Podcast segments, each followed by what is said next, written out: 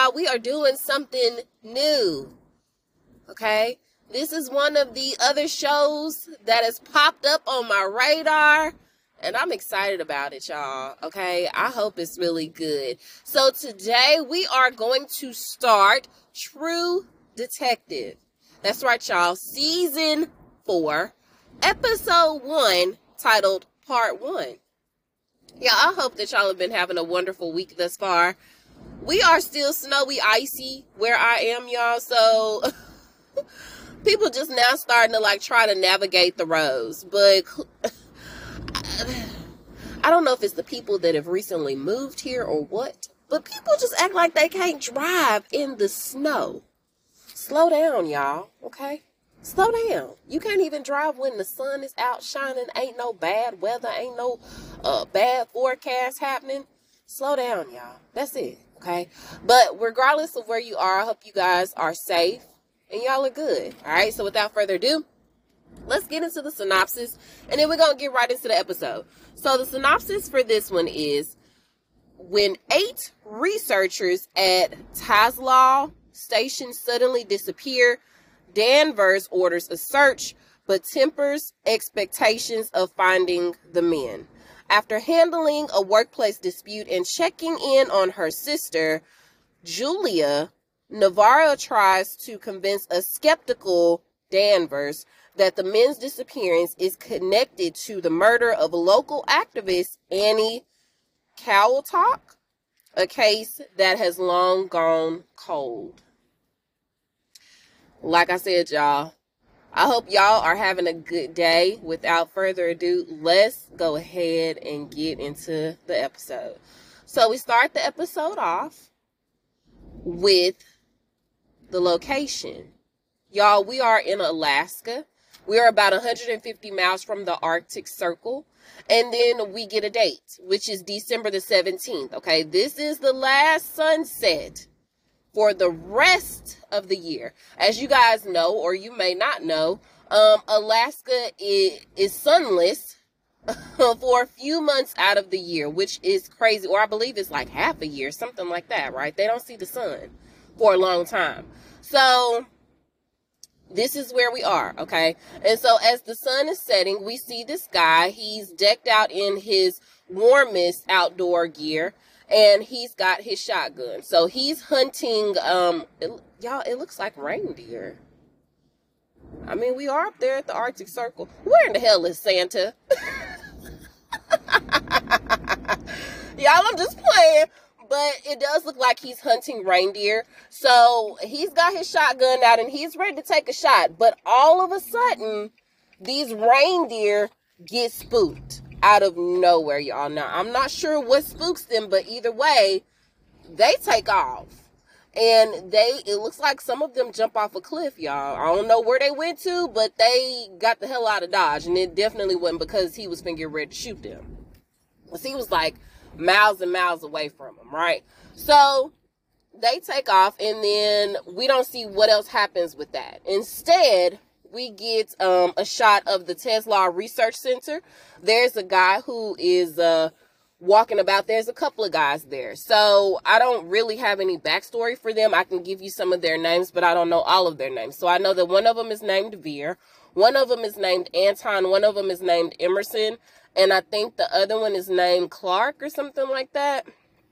So one guy is looking for his phone. Another guy is watching uh, Bueller's, uh, Ferris Bueller's Day Off and he's watching that on the TV, eating him some popcorn and drinking a beer. Um, like I said, the other guy's looking for his phones. Uh, this one older guy is walking around just in his like lounge where he's got his robe on. Um, another guy's doing laundry. Uh, another guy is in the library reading books, and then another guy is doing like some research on a, a chalkboard or a writer board. So, um, the guy who was searching for his phone eventually found it, and it looks like he is actually making some type of dish to uh, post on like a social media page or something like that, or maybe like a TikTok. And so he makes his video and he's like, ta da! And then all of a sudden, one of the guys that's in the kitchen with him, um, he starts shaking. And so I was like, damn, is he having a seizure? But he's shaking like he's having a seizure, but he's still upright. He's standing up. And so after he stops, the guy that was making the video asked him, Is he okay? His name is Clark. And so he turns around and he's like, She's awake. And that's all we see from that, right? So then the next thing we see is this guy rolling up. He's finna get ready to deliver some stuff to them. And it sounds like he got a whole bunch of snacks, y'all. This is the good stuff, okay? Because they deep off in the neck of the, the Arctic, right? So he's asking for anybody, somebody, anybody, please come sign my paperwork so I can get the hell out of here. I got other people that I got to go deliver stuff to. Okay. And so he starts walking around the facility, calling names, asking for folks. Nobody ever shows up, right? So then he gets to this particular part where, um, this is more like the common area where most people you would you would more likely find somebody and so he ends up dropping his keys by this desk right and so when he drops his keys he reaches down to get them and he sees a tongue, a tongue, y'all. A tongue. But there's nobody around. Like I said, y'all, this is going to be a really interesting show. I'm curious to see how this one goes. So we find ourselves in like a seafood processing type of factory. And apparently there has been a phone call placed to the police in regards to a domestic dispute that's went on there. So this guy showed up and or maybe he worked there, I'm not sure, but either way, um the girl that he was harassing, that he was abusing, works at this seafood processing factory. So they got into an argument. I guess he must have placed his hands on uh old girl. And one of her co-workers came to her defense and whacked his whacked a metal bucket upside his head and end up breaking old boy's nose, right? So um the the officer comes and I don't know her name just yet, but I'll figure it out, y'all. Um she's gonna be one of the main characters. I'm gonna get it together, y'all. So she comes because she's the one responding to the call, and all the while, um, the guy that she's walking with, I'm assuming is going to be the big boss, and so he's telling everybody to get back to work. There's nothing to see here. Um, you know, them crabs ain't gonna package themselves up, this, that, and the third, right? So they finally get to the area where where all of this done took place, and um, she finds a boy on the ground. And initially he was unresponsive, but the girl said that he was just too drunk to move. So she stirs the man, and he finally does come to, and she's like, "See, I told you." And so um, we end up hearing the story that I just told y'all. So the girl said that he was abusing her. They had lived together, but he was putting his hands on her, and so she ended up deciding to move out, and she moved in with the co-worker that came to her defense. And so the lady was like, and I didn't even move into a, another guy's house. So for him to sit up here and be causing all this mayhem, like this is beyond me. This is ridiculous. So he finally gets up, and when he does, he's calling the girl that popped him upside the head a, a bee and all these other bad names. And so uh, the officer ends up like putting her elbow on him. And she asked the lady, Is she gonna press charges? She was like, Hell yeah, I'm gonna press charges. And so he was like, For what? Because she the one that hit me.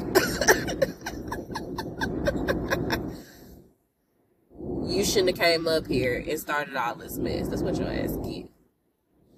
Maybe you can put your hands on some of the folks behind the clinker, okay, and see how they see how they defend themselves. So um, she ends up getting ready to arrest him, and um, you know he's steady on talking cash money. All right. So then she gets a phone call as she's arresting him, and we don't see what the phone call is pertaining to. So then we see an officer who is played by Jodie Foster. Um, again, she's gonna be one of the main characters. I don't know her name just yet, y'all, though. Okay, but apparently I know everybody else's. so she arrives to uh, the scene where the guys have all disappeared, right? And so as soon as she comes in, we hear, Shake it up, baby. Shake it up, baby. Twist and shout. Y'all know that song, right? That was by the Isley Brothers. Uh, I feel like it might have been somebody who did it maybe before them. Nah, I think the Isley Brothers made that song. So anyway, we hear that on the TV because Ferris Bueller is still performing uh, this is the same TV, same movie, all of that. This is a DVD, so I'm assuming it's gonna keep running back and forth, y'all. Okay, this must have been the early 2000s when DVDs was popular. So she hurries up and tries to find a way to shut it off, and then the the young gentleman officer Pete is like, "Yeah, we tried everything. There's no way that we can turn this off." She ends up shaking one of the little display panels loose, and um, I guess uh, she just had the magic touch apparently. so she she's looking for her glasses um, because you know she may need them as a second set of eyes to process the scene. so she's talking to Pete, and uh, his dad Hank is there as well. Now Hank is also an officer of the law. Okay, so Pete gives them the rundown about how the supply guy had came out to deliver supplies that the guys had ordered a week prior and um, and nobody came in response when he showed up, and so they're just trying to figure out what happened. Okay, from the looks of it, from what she observes, it looks like somebody literally just went to the bathroom and they never came back. Okay, and so they're trying to figure out, you know, what's happened. Apparently, this this research place has been up and running for 18 years um, through government grants and other sources of income to keep funding this.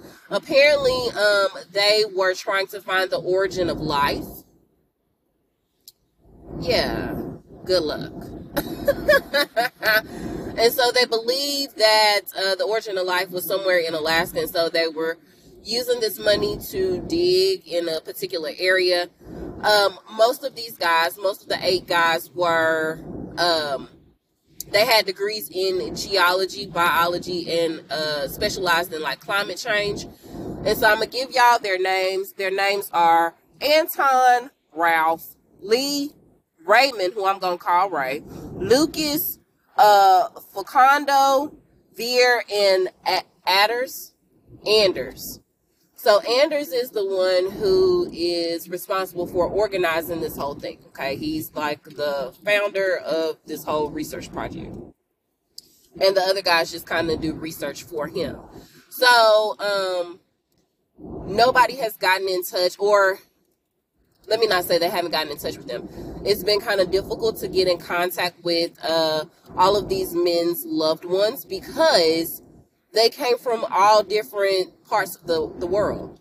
Okay, so it's going to take a little bit of time. So she starts to process the scene, and um, Hank doesn't seem to be in too much of a rush to try to put like all of the search efforts into looking for these guys because he's like, okay, well, what if they just went out?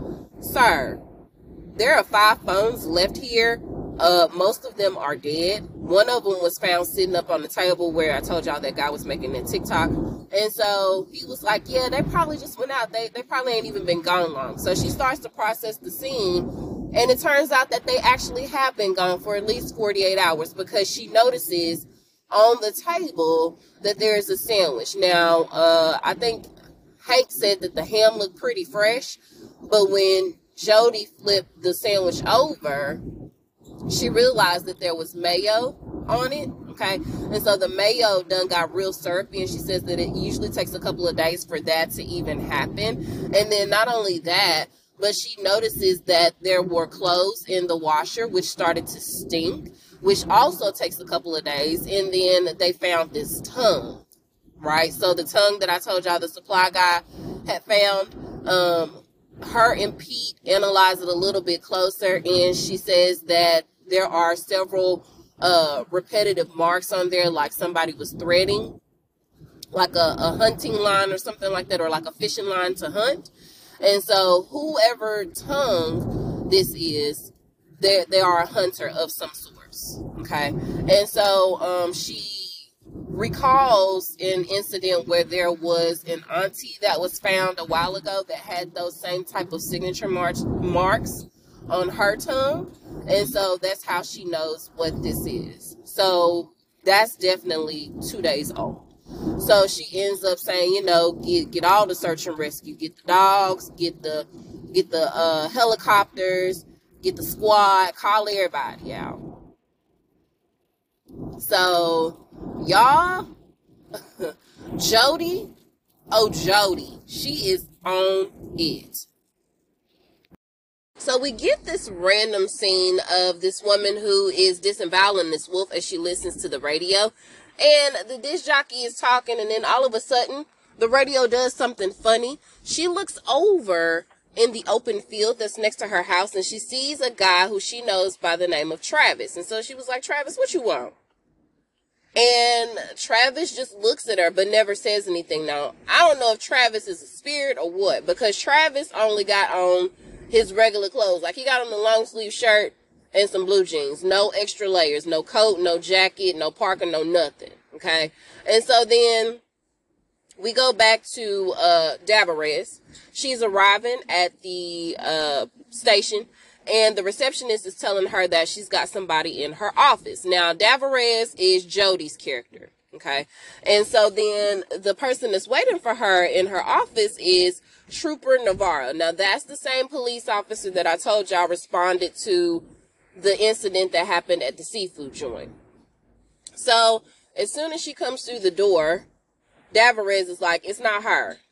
And so they get into this back and forth argument about um, a missing woman who I'm going to assume is her sister. She wants to see the tongue because she wants to know if that's the tongue of her sister or the lady that's missing. And so Davarez makes fun of her by talking about her did her spirit animal tell her to come over here and question her about this tongue? And so she was like, honey, my spirit animal eat old white ladies like you for, for breakfast, lunch, and dinner. Okay, chill out. So, um, ends up asking her why she wants to know anyway. Remember, you're not an officer anymore. You're a trooper. And if, if I'm not mistaken, you were thrown off of that case. So you shouldn't be trying to look at any of these files. So, um, she ends up leaving out empty handed, obviously, with no type of answers. And Pete walks in. And so he's asking her, what file is she talking about? Okay. And so then she tells him to get the file of Annie Nautalk. So I'm to assume that this is the lady that went missing the, all those years ago. And uh, I'm almost certain that that might be her sister as well. So just then she ends up getting a phone call from some lady named Kelly Gilliard and she wants to discuss Leah, who happens to be her daughter. Now, I'm not sure how old Leah is, but they also want to talk about another girl. And so we hear Kelly screaming at her that they need to talk right now because whoever this other girl is is 15 years old. So next thing we see is um Davarez talking to Kelly and then she gets back in the car and she gets onto Leah very badly because Leah decided to make a sex tape with Kelly's daughter. Now, again, I'm not sure how old Leah is, but Deborah is tearing into her ass. Okay. She is telling her, look, you have to think about the bigger picture. You're not going to be this age forever. Y'all are not going to be together forever. Just because you decided to make this sex tape now doesn't mean that y'all won't break up and she won't post that somewhere because uh, Leah was like, well, she didn't even post it. Like we didn't post it. It was just supposed to be for us. Girl, Y'all are however years old. Y'all don't need to be making no sex tape no damn way. Y'all are too young for that. But anyway, so as Davarez is getting in her ass, um, Leah puts on the attitude like this is nothing new. Like Davarez is saying all this, but honestly, she doesn't really care what Leah does. They have a really uh contentious relationship. So, as they're arguing back and forth, we see this car like rush past her and end up uh hitting like a pole or something like that. They hit something. And so she hurries up and gets out. It wasn't her fault. Like she didn't hit this car. This car just like sped past them and end up hitting something that was like right in their crossway. So she gets out to go check on whoever this is. And one of the, um, the uh people that's nearby ends up opening up their window and it's like, "Is that Stacy Chalmers again?" Yes, it is Stacy. So Davarez, I feel like she took all of her anger that she had up that she had built up towards Leah. She took it out on poor little Stacy. So Stacy, now she ain't no angel, okay, y'all. Stacy done had her license taken from her. She didn't had it revoked because she's got enough DUIs for all of us that are listening. Why is her ass not in jail? So Deborah's is like, come on, Stacy, like you don't even have your license anymore. Are you drinking and driving again? So this is pretty common for them. Okay. And apparently, since they don't have sunlight anymore, a lot of people like to do all of this stuff that is mischievous, okay? Um, sinister stuff, if you will, because they're in darkness. So, I mean, what can you do besides stay in the house and drink and then get caught up in some random stuff that you ain't supposed to get caught up in? But anyway, regardless of that, Stacy is upset and she's been drinking because her daughter does not want to talk to her, but Deverez could give two F's about that. Okay. She ends up telling Stacy to get her hands up off her because I think she was reaching for her to try to like hug her so she could try to get somebody to console her. She's just down down in the dumps about her daughter, right? And so Deborah's like, girl, get your effing hands off of me. Put your hands up against the car. Da, da, da, da. And so she ends up arresting her, y'all. And so I felt really bad for Stacy, although she shouldn't have been drinking and driving. So she ends up getting back in the car with Leah. And Leah is like, oh, yeah, and by the way, she's not 15, she's 16. As if that makes a huge difference. Y'all, I'm rolling my eyes at both of them. So Navarro ends up meeting up with a guy named Ryan who happens to be Annie's brother.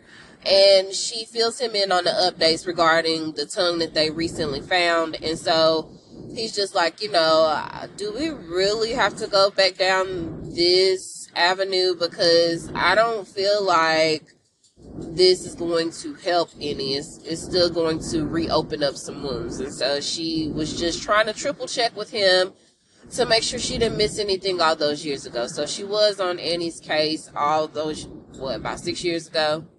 Um, but she ended up getting taken off the case.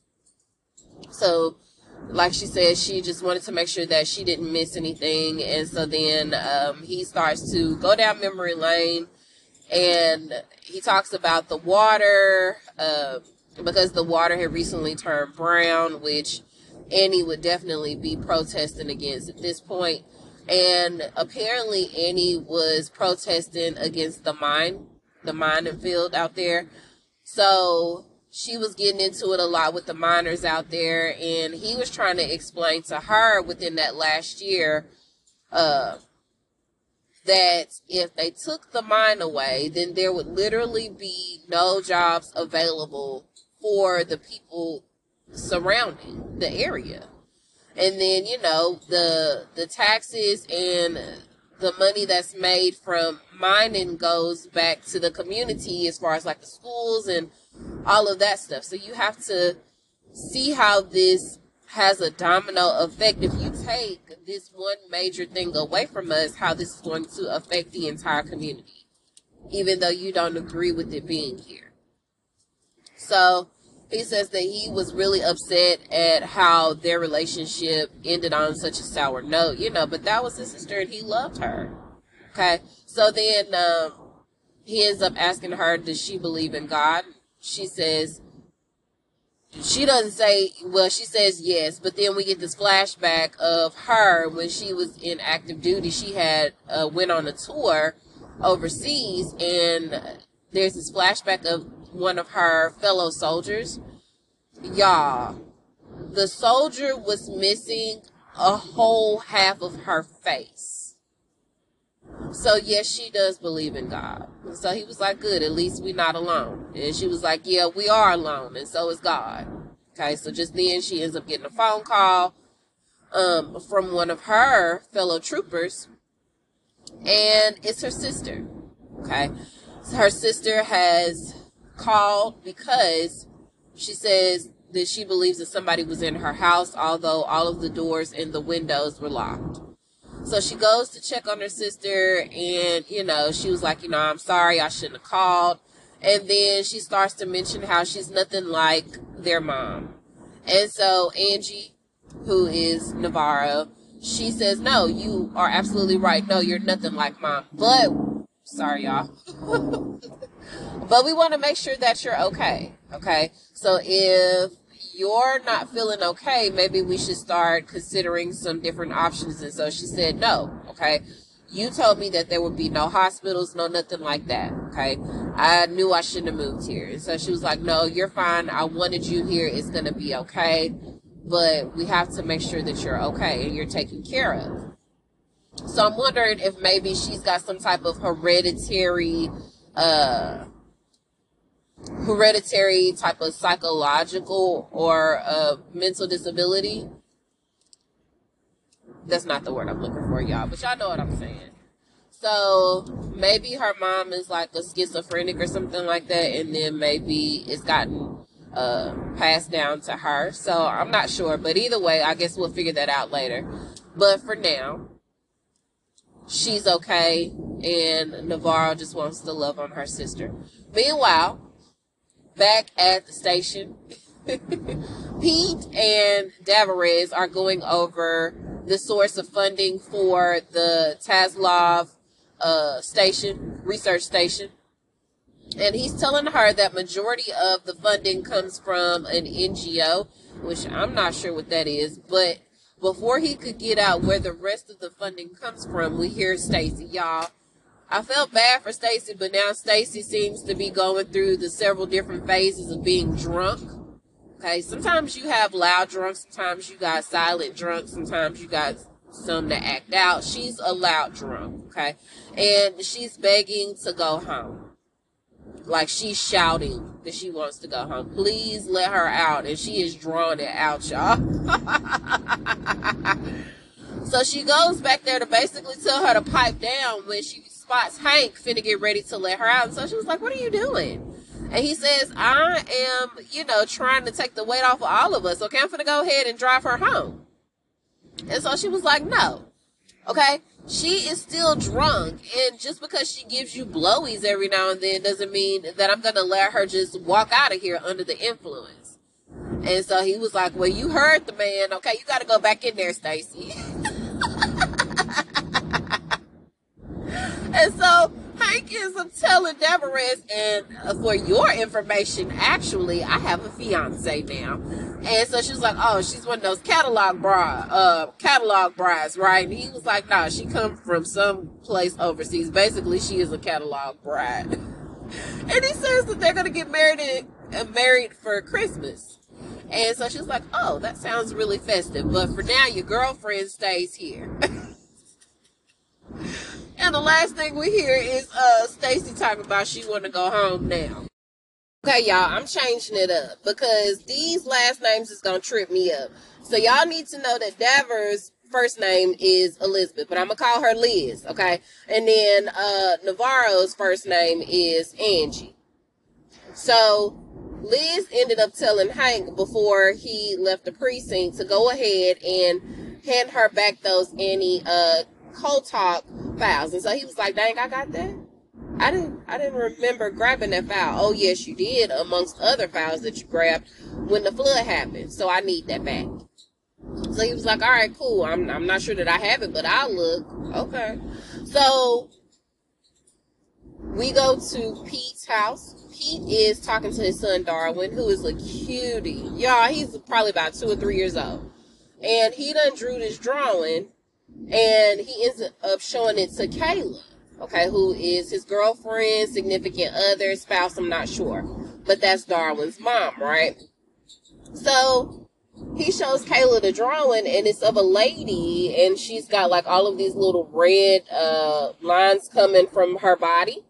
And so he was like, What is this? Okay, uh, was he hanging around your grandma? And so she was like, Yeah, she ended up telling him some stories from their culture. So Kayla and Grandma are one of the natives there, and so he was like, you know, I guess he he's not too fond of Darwin getting told these stories by Grandma. However, Pete got off late. So she had no other choice but to leave Darwin with grandma because she had to go do something else. I think she had to go to work too. So he ends up apologizing for being late. They end up kissing and making up. Um, she starts to basically uh, give him a hand job, and his phone starts ringing. Okay, and so he was like, "I got to take that," and she was like, "Oh no, the hell you don't. Okay, you off the clock." And so the phone keeps ringing and he was like, shoot, Kayla, I really got to take this. And so he ends up like kind of pushing her off of him. And she was like, you don't need to take that because that's nothing but Liz anyway calling. And so he ends up taking a phone call and she asked him, could he get that file from Hank's house? Because I guess Hank is taking too long. And so he was like, no, nah, I can't do that. Okay. And so she was like, excuse me, uh, maybe I, there was an issue with the connection. I thought you had told me no. So he ends up going to his dad's house and he tells this story about how Darwin wanted to see this picture of him when he was younger. And so he comes over under that guy's. But in reality, we know he's looking for that case file. So he ends up biding his time enough for him to sneak this case file out the window and lock the window back before dad comes in there. And but by the time dad comes in there, he know that he done took something, right? So he was like, Show me what you took. And so he ends up showing this picture of uh, him when he was younger, and I'm assuming that's with his mom as well. And so he was like, Dang, I didn't even know I had that. Yeah, you got lucky. All right. So he was like, Be careful out there because that ice is a little slick. I think Hank actually does know that he probably took that foul, but he's gonna play like none the wiser right now. So over to the random lady's house. Random lady is now back in her house and she's like washing some dishes. She ends up seeing Travis again outside. And I, I'm gonna assume that this is a spirit, right? Because she ends up going out there shortly after she sees Travis again, and she's got a flashlight. So she's got her coat on, and she turns the flashlight on, and she starts to follow Travis into the dark. We don't know where Travis is taking her, but he's taking her somewhere. Okay. So back at uh, Liz's house, Pete done dropped this file off, and he's asking her, "Is this related to the Tsalal research uh, case?" And so she was like, "No, no, it's not." Okay. And so she ends up telling him that uh, Navarro, Angie, was on the first one to respond to the scene and said that there was a, a crime scene reported about a woman who had gotten uh, killed on the edge of the villages. And so once she got there, she saw that uh, Annie had been stabbed 32 times with a blunt object that kind of resembled, that had like a, a star shaped type of situation happening. Okay. And so uh, we know that Angie is an advocate for all women. And so the fact that Annie got stabbed like this, you know, it she took it very personally. And so she started pressuring all of the wrong people, all of the big wigs, and the big wigs took issue with that. One of the main ones was, I think she said Katie McKittrick or Kate McKittrick or something like that. And so Pete is familiar with who this lady is.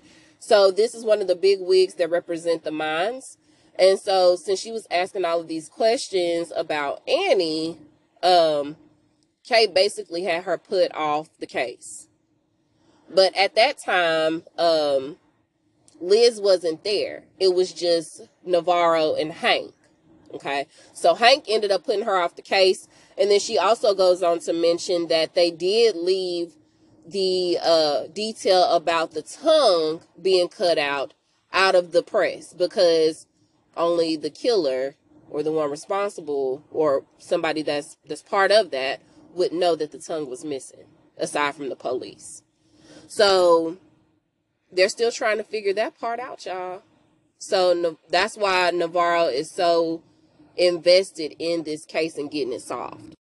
So Liz done pulled out all of the information that she has from not only the missing scientist, uh case but also from Annie's case right so she's looking at all of these different pictures there's some um mug shots from when Annie got arrested along with when she got you know assaulted and all of these other things along with some random photos from the scientists as well as like their actual information right so she's looking at them and then she finally puts on her glasses y'all y'all know don't none really make sense to her until she put them glasses on. So she puts her glasses on and she happens to notice that in one of the pictures from Annie, there's a rip in her parka, right? But when she looked at one of the random photos from like when the scientists were together at the research center, she noticed that one of the scientists, Ray, actually, had the exact same parka that Annie had. But the only difference between the two is where Annie actually had her rip in hers, like something had happened or something had grabbed her and tore a hole in her parka. In that exact same spot on Ray's parka is a smiley face emoji patch.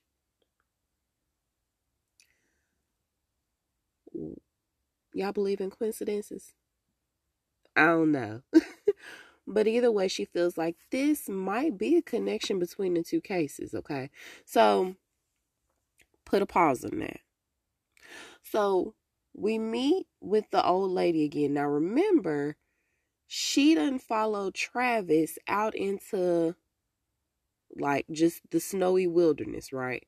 So she's following Travis. Travis, she stops. Travis stops in a particular spot and he starts to do like this ritualistic dance. I'm not sure, y'all. Okay. I don't know if he's tapping into his inner spirit. I, I don't know. Okay. Remember, Travis is a spirit himself, I believe. So he ends up finishing his dance and then he shows her a direction to go in. She points her flashlight over there, and we're going to put a pin in that. So then we see Liz Liz has made her way back to the research center and she's going through there. Now, everything was left exactly how it was lights on, flickering, and everything, right? So she's walking through there, and I was like, Girl, you didn't bring no backup? You didn't tell at least Pete to come with you or Hank, somebody? So she's coming through there, y'all, and she suddenly hears a noise, right? So she points her gun and she she announces herself and she tells whoever's there with her to come on out was Angie. And so Angie says that she don't know why she came here honestly, but um she felt like maybe she could find something. And again we go back to girl, you are no longer uh AFD or APD, whatever the hell she said, the, the Alaskan police, okay? you are a trooper. So they end up going back and forth real quick and she asked uh Liz why she's down there. She was like, I don't know, maybe uh th- there's a connection between the two. Oh, so you were paying attention to that case, huh? You did find the file, didn't you? So she says that she's gonna give Angie this one time to walk around because technically she's trespassing. Okay. And um and so she was like she's looking for or she had mentioned some random items, but one of the random items that Angie happened to mention was a coat, right? And so she was like, hmm, that's what I'm looking for. So they decide to go into Ray's room. He's the only person with a room by himself, and they don't find it. They don't find the coat, but maybe he had it on when they went poof. I don't know, y'all. So either way, they start looking around and um Liz is basically asking Angie why she's still so vested in this case. Like, why are you still trying to figure this out? Like, you should let that go. It's been a cold case forever and a day. And Angie is trying to explain to her this is one of her people. Like, she was a native you didn't see what I saw because remember, Angie was the one that discovered or the, the first arrived at the scene. And so we know that um, Annie was stabbed 32 times and they had beat the brakes off of her. And so she says that after they had stabbed her, whoever did it dropped her off. And then they had the audacity just to kick her. Like she's already dying or dead. Why would you kick her? Let's just add an extra insult to injury. Literally. So she was like, no, okay, I, I need to see this through. And so then the argument began of if Annie was a white woman, then they would have probably figured this out a while ago. Um, they would have had everybody down here on the case trying to figure it out. But because Annie is a native, you know, now there's suddenly a lack of resources. We don't have everything that we need to finish the case. Which that's not the case all the time because but unfortunately majority of the time still that that does tend to be the case. So Liz does bring in a solid point though. She does mention that when all of that was happening, she wasn't there. She was only brought in after Liz was kicked off the case. Okay, so you can't blame me for what's happening here. I'm not the reason that this case this case ended up like it did. Okay? You had this case first. So then all of a sudden they get a phone call well, Liz gets a phone call. And both of them end up going down to where the old lady was, right? Because they found something. So they get there, and her name is Rose. And so Liz was like, Rose, what you doing all the way out here? And so she says that she was following Travis. And um Angie was like, Well, Travis is dead. And she was like, I know. Hmm. The spirits are guiding us, y'all. What the spirit's trying to tell us. So, as they go over and join the rest of the crew, y'all, they point the flashlight down where? where we see three men frozen in the ice. And the look of horror on their faces, I can't describe it, y'all. They look absolutely terrified. And that's the way the episode ends. y'all, where are the other five men? Are they also in the snow? Did they just not show them? I don't know, y'all. But it seems like this is going to be a good show. I'm super excited to review this one. But y'all let me know what you think, okay? You can reach me at Me and You TV Reviews on Facebook and on Instagram. You can also reach me at My TV Reviews Podcast without the S on the end at gmail.com. Y'all, I love y'all, okay? I think I got. I had started on the show. I just haven't finished reviewing it yet. So we've got True Detectives. We've got um, we're going to be wrapping up Fargo pretty soon. As a matter of fact, I, mm, nope, I think it's like three more episodes. I think they got 10 episodes this season. Um, but we got True Detectives, we got Fargo, we got Fool Me Once.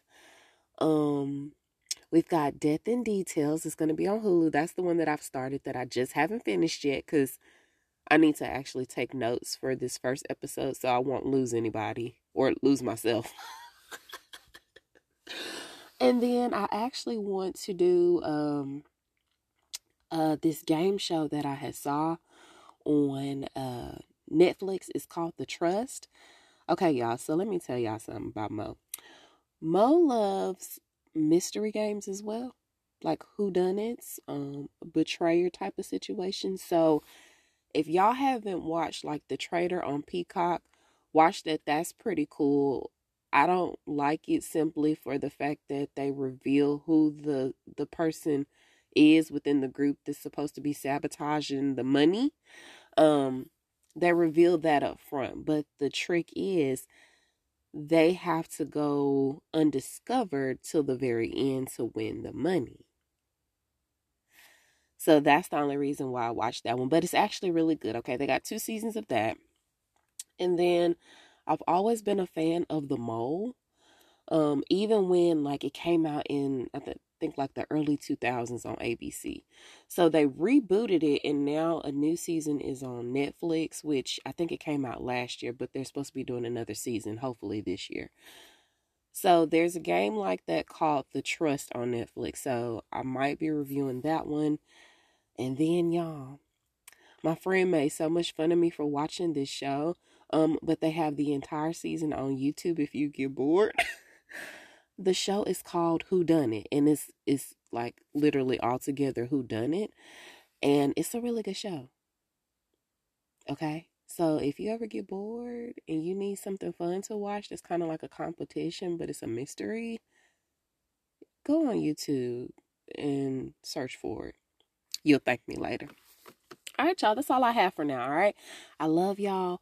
Please stay safe out there depending on if I go to work later on today or not, um, because it's like super early in the morning, we may bust out a couple more shows today, okay? Um, but it's like super icy outside, very slick.